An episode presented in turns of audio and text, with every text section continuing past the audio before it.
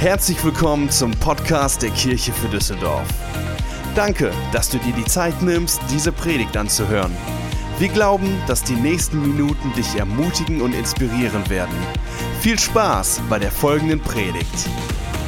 Herzlich willkommen in der Kirche für Düsseldorf, egal ob du auf YouTube oder auf Church Online zuschaust. Mein Name ist Stefan Dahms und ich darf mit einem genialen Team diese Kirche leiten. Heute sind wir in Teil zwei unserer Predigtserie mit dem Titel Standhaft, in der wir uns einige Geschichten aus dem Buch Daniel anschauen werden. Heute sind wir in Daniel Kapitel drei. Mein Titel für diese Predigt lautet Im Feuer stehen, im Feuer stehen. Die Realität ist, dass viele von uns derzeit eine ziemlich herausfordernde Zeit durchmachen.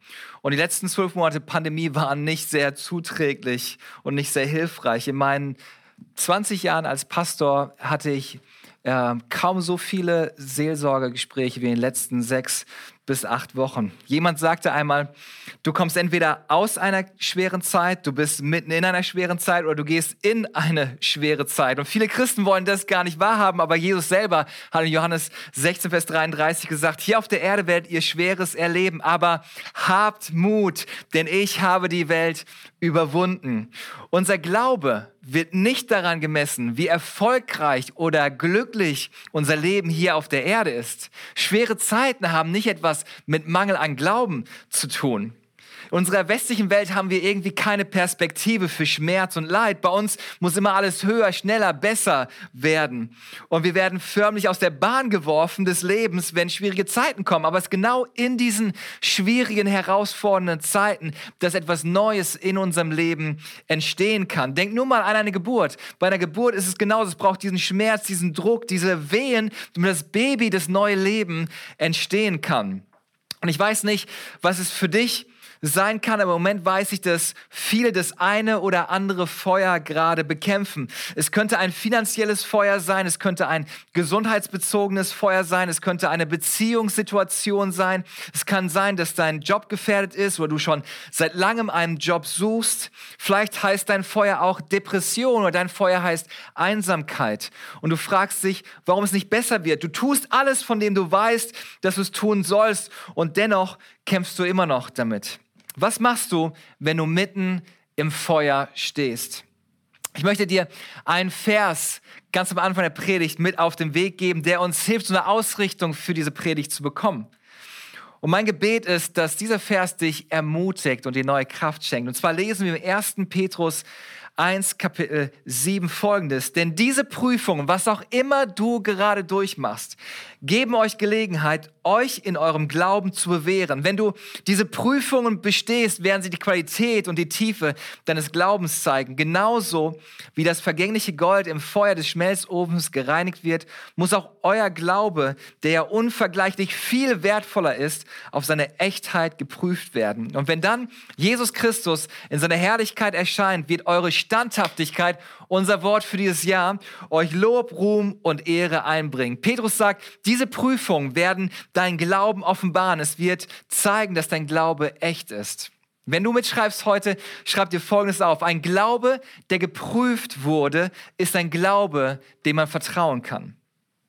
Wir werden uns heute den Glauben von drei jungen Teenagern im Alter von vierzehn oder fünfzehn Jahren anschauen, mit dem Namen Shadrach, Meshach und Abednego, der auf die Probe gestellt worden ist. Ellen und Daniel, falls ihr einen Namen sucht für euer Baby, Shadrach, Meshach und Abednego sind auf jeden Fall äh, mit in der Auswahl, würde ich vorschlagen. Wenn du die erste Predigt mitbekommen hast, hast du schon mitbekommen, dass König Nebukadnezar ein wirklich schlimmer Herrscher war.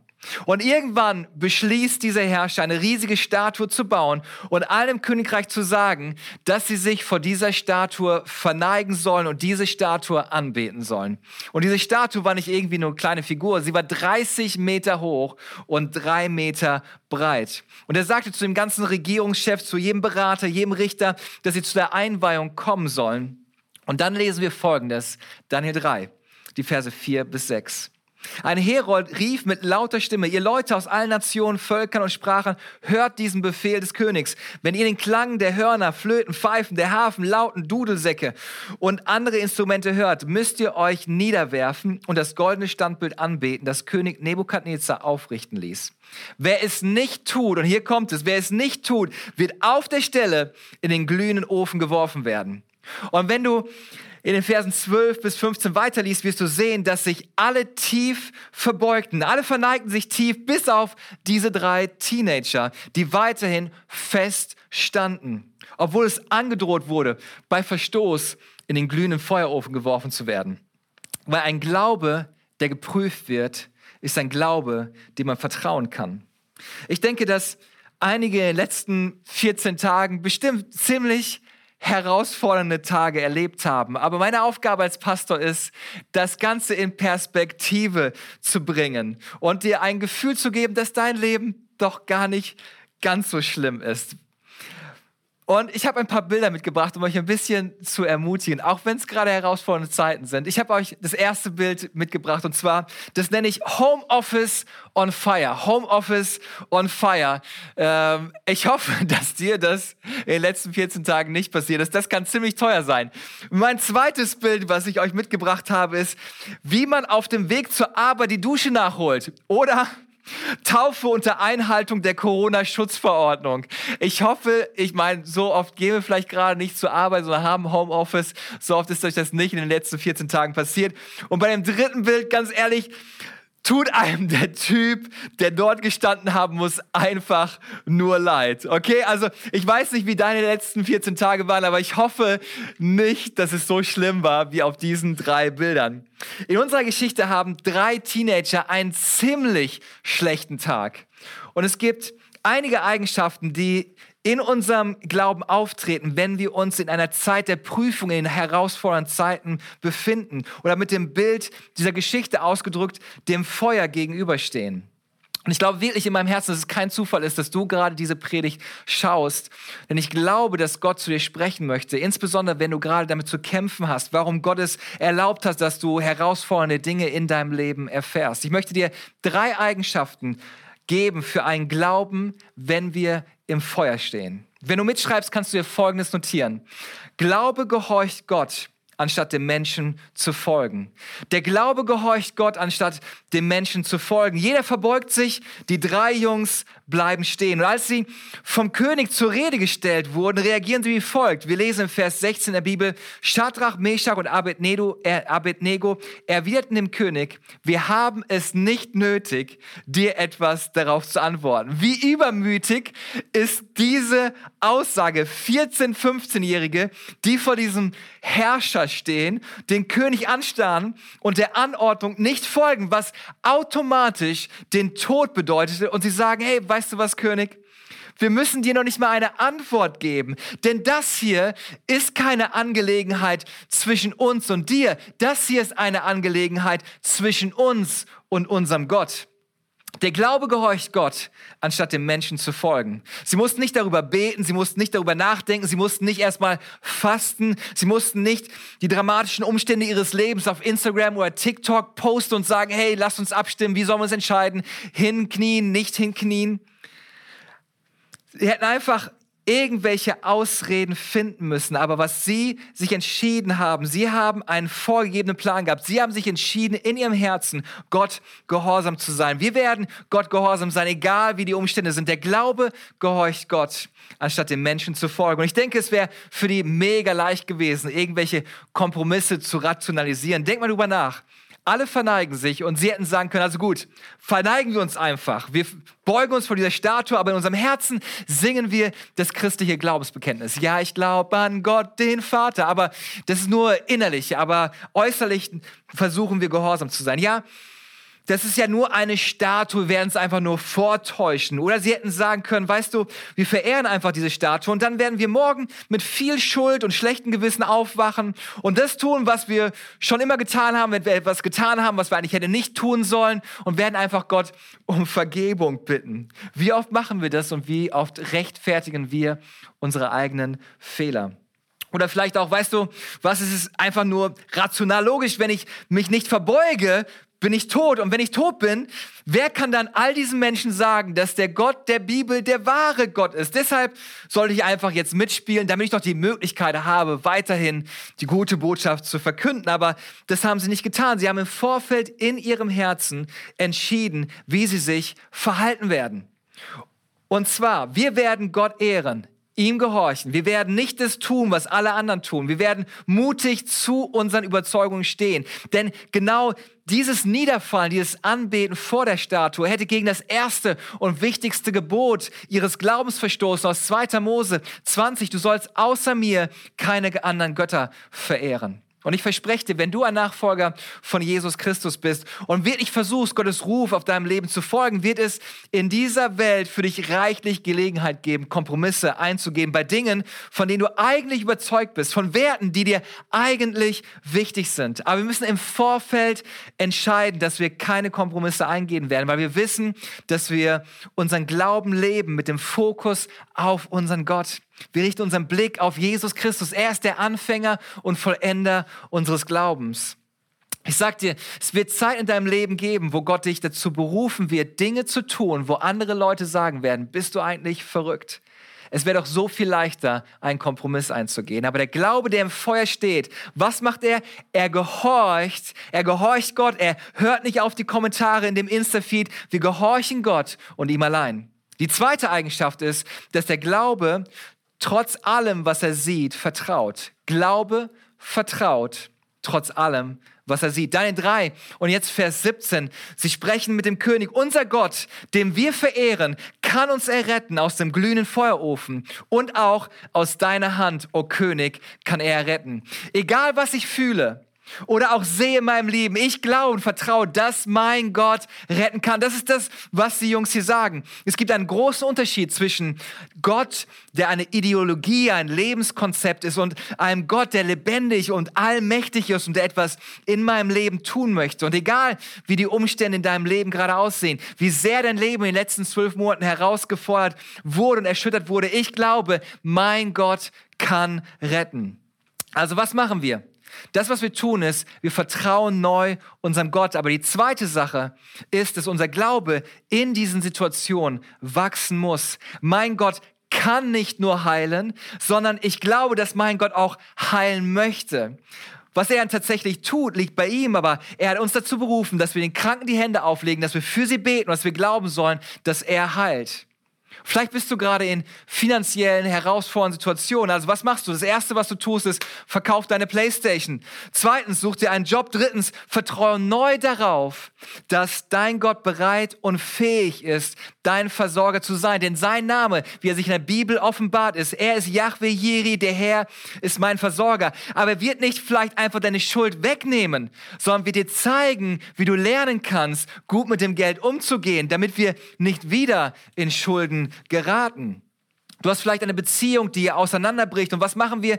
Was macht unser Glaube? Unser Glaube muss wachsen und sagen, ich glaube, mein Gott kann, ist nicht nur bereit oder fähig, sondern er ist auch willig. Er möchte meine Beziehung wiederherstellen. Viel zu oft erlauben wir unseren schlechten Gefühlen, unseren Sorgen, unsere Gebete zu limitieren, uns, unsere Umstände zu definieren. Aber Gott ist nicht auf Dinge beschränkt, die ich sehe. Er ist derselbe gestern, heute und in alle Ewigkeit. Und er ist in der Lage, weitaus mehr zu tun, als wir erbitten und erdenken können. Warum sollten wir also zweifeln? Die Bibel sagt es, ich glaube es, das reicht. Und in dieser Geschichte ist es so gelaufen, äh, bei Shadrach, Meshach und Abednego. Sie wussten, Gott kann. Aber ist es so gelaufen, wie sie erhofft hatten? Ich meine, hätte ich mir das ganze Ding vorgestellt, ich hätte mir das ganz anders ausgemalt. Sie stehen vor dem König und sagen, unser Gott kann uns befreien vor dem Feuerofen und vor dir. Und dann tut sich der Himmel auf und Gott kommt runter oder der Ofen zerplatzt oder keine Ahnung was. Oder da kommen irgendwie himmlische Herrscher und nehmen sie mit in den Himmel. Aber all das passiert nicht. Gott wird wahrscheinlich einen Weg einschlagen, der anders aussieht, als du denkst, dass er gehen würde. Und das führt mich zu eigentlich dem schwierigsten Punkt überhaupt. Was ist, wenn Gott nicht das tut, woran du glaubst, dass er es tun kann? Was ist, wenn du glaubst, dass Gott jemanden heilt und diese Person stirbt? Was ist, wenn du glaubst, dass Gott den Partner für ein Leben hat, aber die nächste Bekanntschaft war wieder nur eine Enttäuschung? Was ist, wenn du glaubst, dass Gott euch ein Kind schenken kann, aber auch nach dem zweiten Termin in der Kinderwunschklinik ist nichts passiert? Was machst du dann? Denn dort leben viele genau an dem Punkt. Ich weiß, Gott kann, aber ich sehe es gerade nicht und ich fühle es nicht. Ich möchte, dass du dir den letzten Gedanken aufschreibst. Treuer Gehorsam liegt in unserer Verantwortung. Das Ergebnis ist Gottes Verantwortung. Treuer Gehorsam liegt in unserer Verantwortung. Das Ergebnis ist Gottes Verantwortung. Das ist so wichtig, das auszuleben, wozu Gott uns berufen hat. Das Leben, zu dem er dich bestimmt hat. Das ist deine Verantwortung. Und dort endet dein Job. Was Gott danach tut, ist, wo seine Verantwortung beginnt. Unsere Aufgabe ist es, nur gehorsam zu sein, treu zu sein. Was er damit macht, liegt ganz bei ihm. Daniel drei, Vers achtzehn, und ich liebe das. Denkt dran, diese Jungs, die einem König anstarren, ich glaube, dass mein Gott fähig ist, mein Gott kann retten. Und was sagt er dann in Vers achtzehn? Und dann sagen die Jungs Folgendes: Aber auch wenn er es nicht tut. Ich glaube, mein Gott kann, aber auch wenn er es nicht tut. Folgendes, aber auch wenn er es nicht tut. Vers achtzehn. Deinen Gott werden wir niemals verehren. Das goldene Standbild, das du errichtet hast, werden wir nicht anbeten. Wir werden das tun, was vor Gott richtig ist. Wir werden ihm das Ergebnis anvertrauen. Gott kann, aber auch wenn er es nicht tut, wir werden unserem Gott treu bleiben. Und das ist, glaube ich, ein Statement, was wir für unser Leben brauchen. Gott kann mich retten, Gott kann meine Lebensumstände verändern, aber auch wenn er es nicht tut. Er hat bereits zu viel in meinem Leben getan. Er hat mich gesegnet mit seiner Liebe. Er hat mir vergeben. Und auch wenn er nichts mehr in meinem Leben tut, ich werde meinem Gott treu sein, egal wie meine Umstände sind. Und Leute, es ist super einfach, uns die Geschichte anzuhören, dieses Statement zu hören und zu sagen, ja, pff, natürlich vertrau Gott, weil wir wissen, wie die ganze Geschichte zu Ende gegangen ist. Aber die Jungs wussten nicht, was passiert. Sie wissen nicht, was Gott tun wird, aber ihr Glaube ist unerschütterlich. Ihr Glaube ist wirklich standhaft, weil sie Güte, die Kraft und das Herz Gottes genau kannten.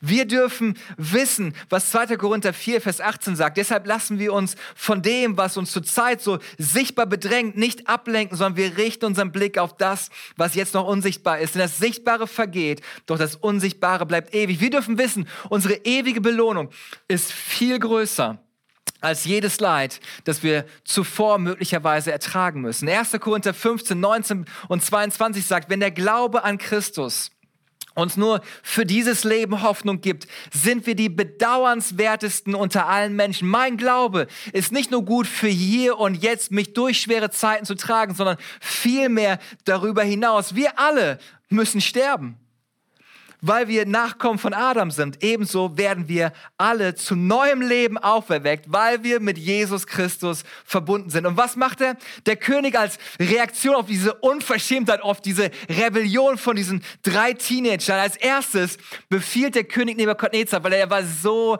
angefixt von dieser Arroganz. Er sagt, mach den Feuerofen siebenmal heißer. Das war die erste Anforderung. Und dann sagte er, befiehlt, und das ist so interessant, er befiehlt den Kräften, den stärksten Soldaten, die Hände von den Jungs zu fesseln und zu binden und dann in den Feuerofen zu werfen. Sie werden getötet.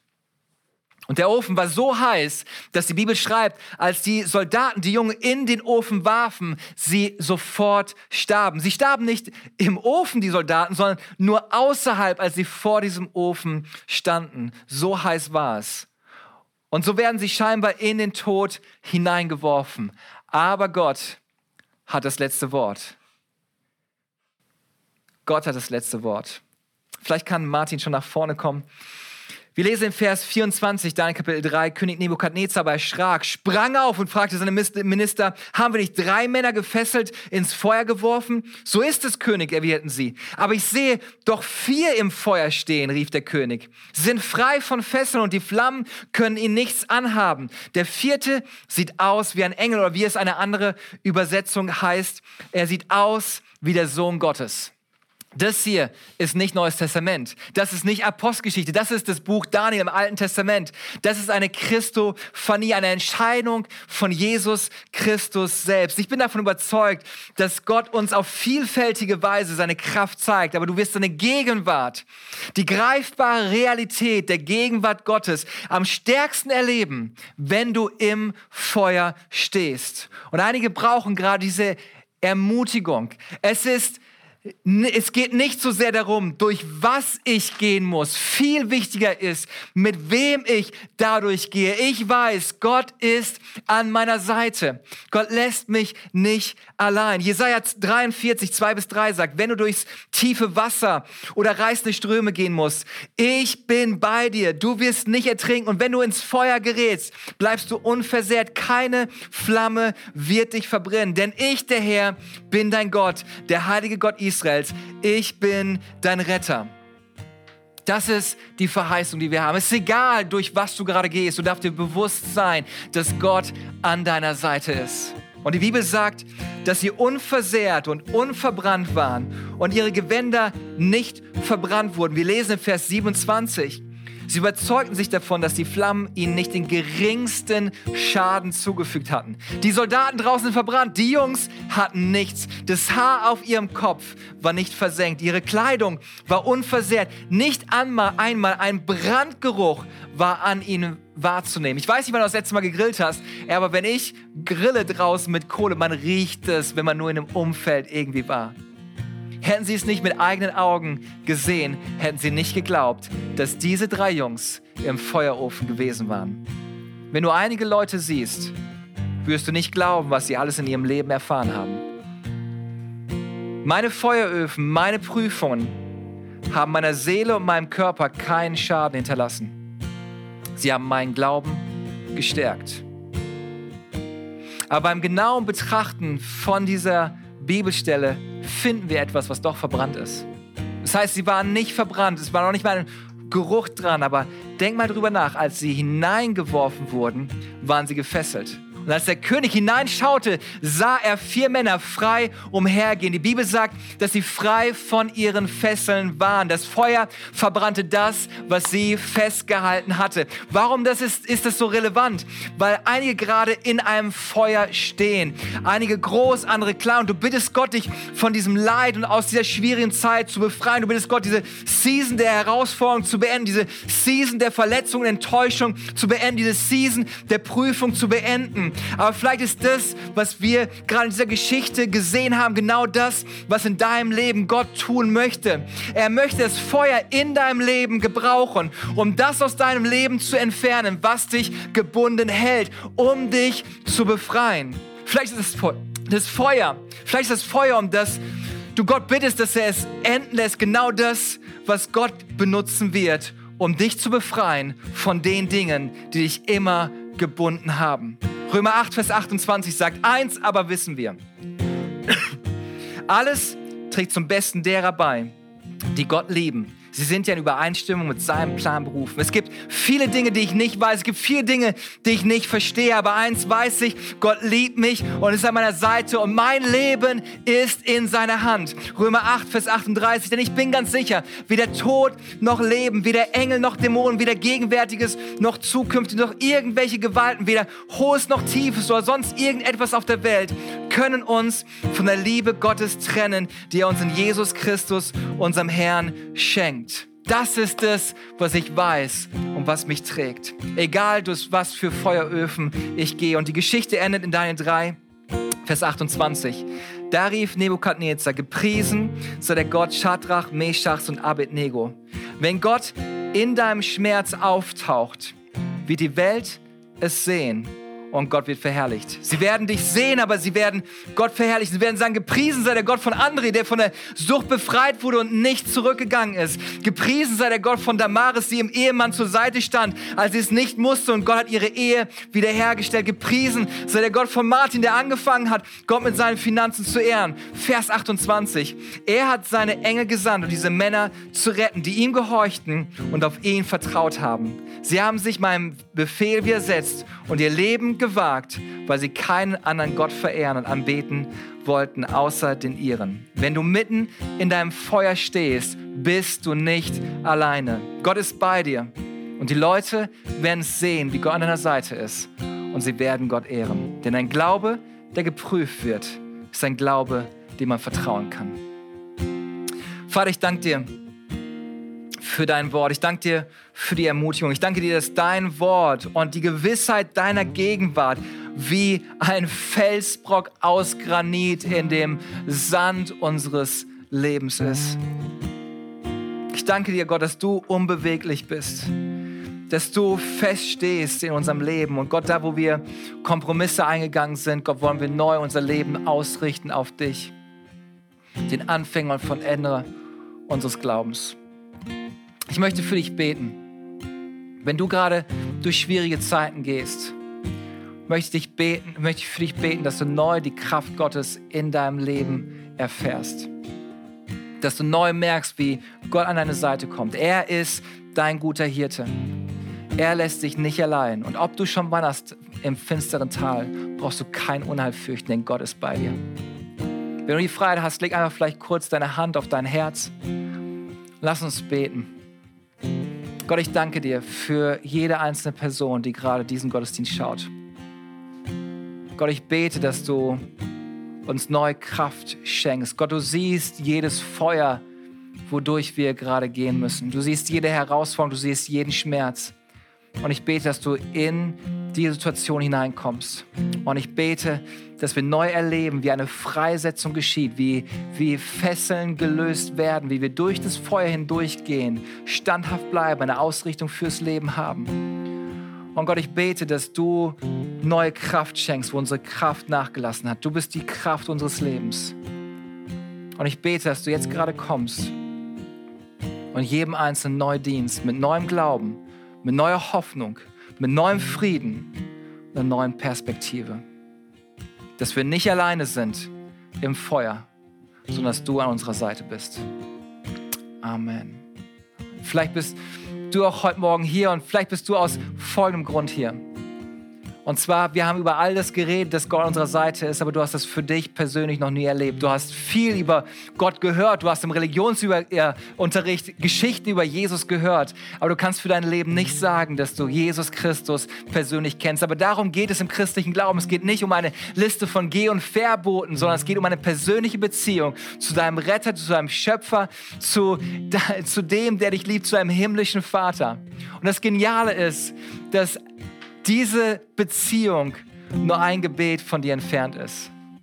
Und das, was du erleben wirst, ist, die Bibel sagt, dass Jesus vor unserer Herzenstür steht und anklopft. Und alles, was wir machen müssen, ist unser Leben zu öffnen und ihn einzuladen. Und das, was er dann tun wird, ist dein Leben zu erfüllen mit seiner Gegenwart, mit seinem Frieden, mit seiner Vergebung. All das, was wir so sehr brauchen für unser Leben. Deswegen, wenn du das bist, wenn du merkst, ja, ich Ich möchte gerne Jesus Christus persönlich kennenlernen. Ich möchte eine persönliche Beziehung zu ihm. Ich möchte nicht länger nur Christsein verstehen als Geh- und Verbote, sondern ich möchte wirklich sehen, was Gott tun möchte. Ich weiß, er kann, aber ich möchte es neu erleben, dass er in meinem Leben wirkt, eine Beziehung zu ihm zu haben. Da möchte ich dich einladen, gemeinsam mit mir ein Gebet zu sprechen. Ich werde kurz mit einigen Worten es vorbeten und ich lade dich ein, dass du mir nachbetest. Es ist ein relativ ein simples Gebet, was einfach ausdrückt, Jesus, komm du in mein Herz, sei du mein Herr und sei du mein Retter. Sag, lieber Herr Jesus, ich danke dir, dass du am Kreuz für mich gestorben bist. Ich danke dir, dass du wieder auferstanden bist. Ich danke dir, dass du lebst. Und ich danke dir, dass du mich liebst. Ich danke dir, dass du mir all meine Schuld vergibst. Heute lade ich dich in mein Herz ein. Sei du mein Herr, sei du mein Retter. Sei du mein König. Ab heute folge ich dir für den Rest meines Lebens. Im Namen von Jesus. Amen. Wir hoffen, dass dir diese Predigt gefallen hat und dich in deinem Leben mit Gott stärkt. Wenn du Fragen hast, schreib uns einfach an info at kirche für düsseldorf punkt de. Außerdem bist du herzlich eingeladen, unseren Gottesdienst sonntags um elf Uhr zu besuchen. Für weitere Informationen zu unserer Kirche besuche unsere Website kirche für düsseldorf punkt de oder folge uns auf Instagram. Wir freuen uns, dich kennenzulernen. Bis bald!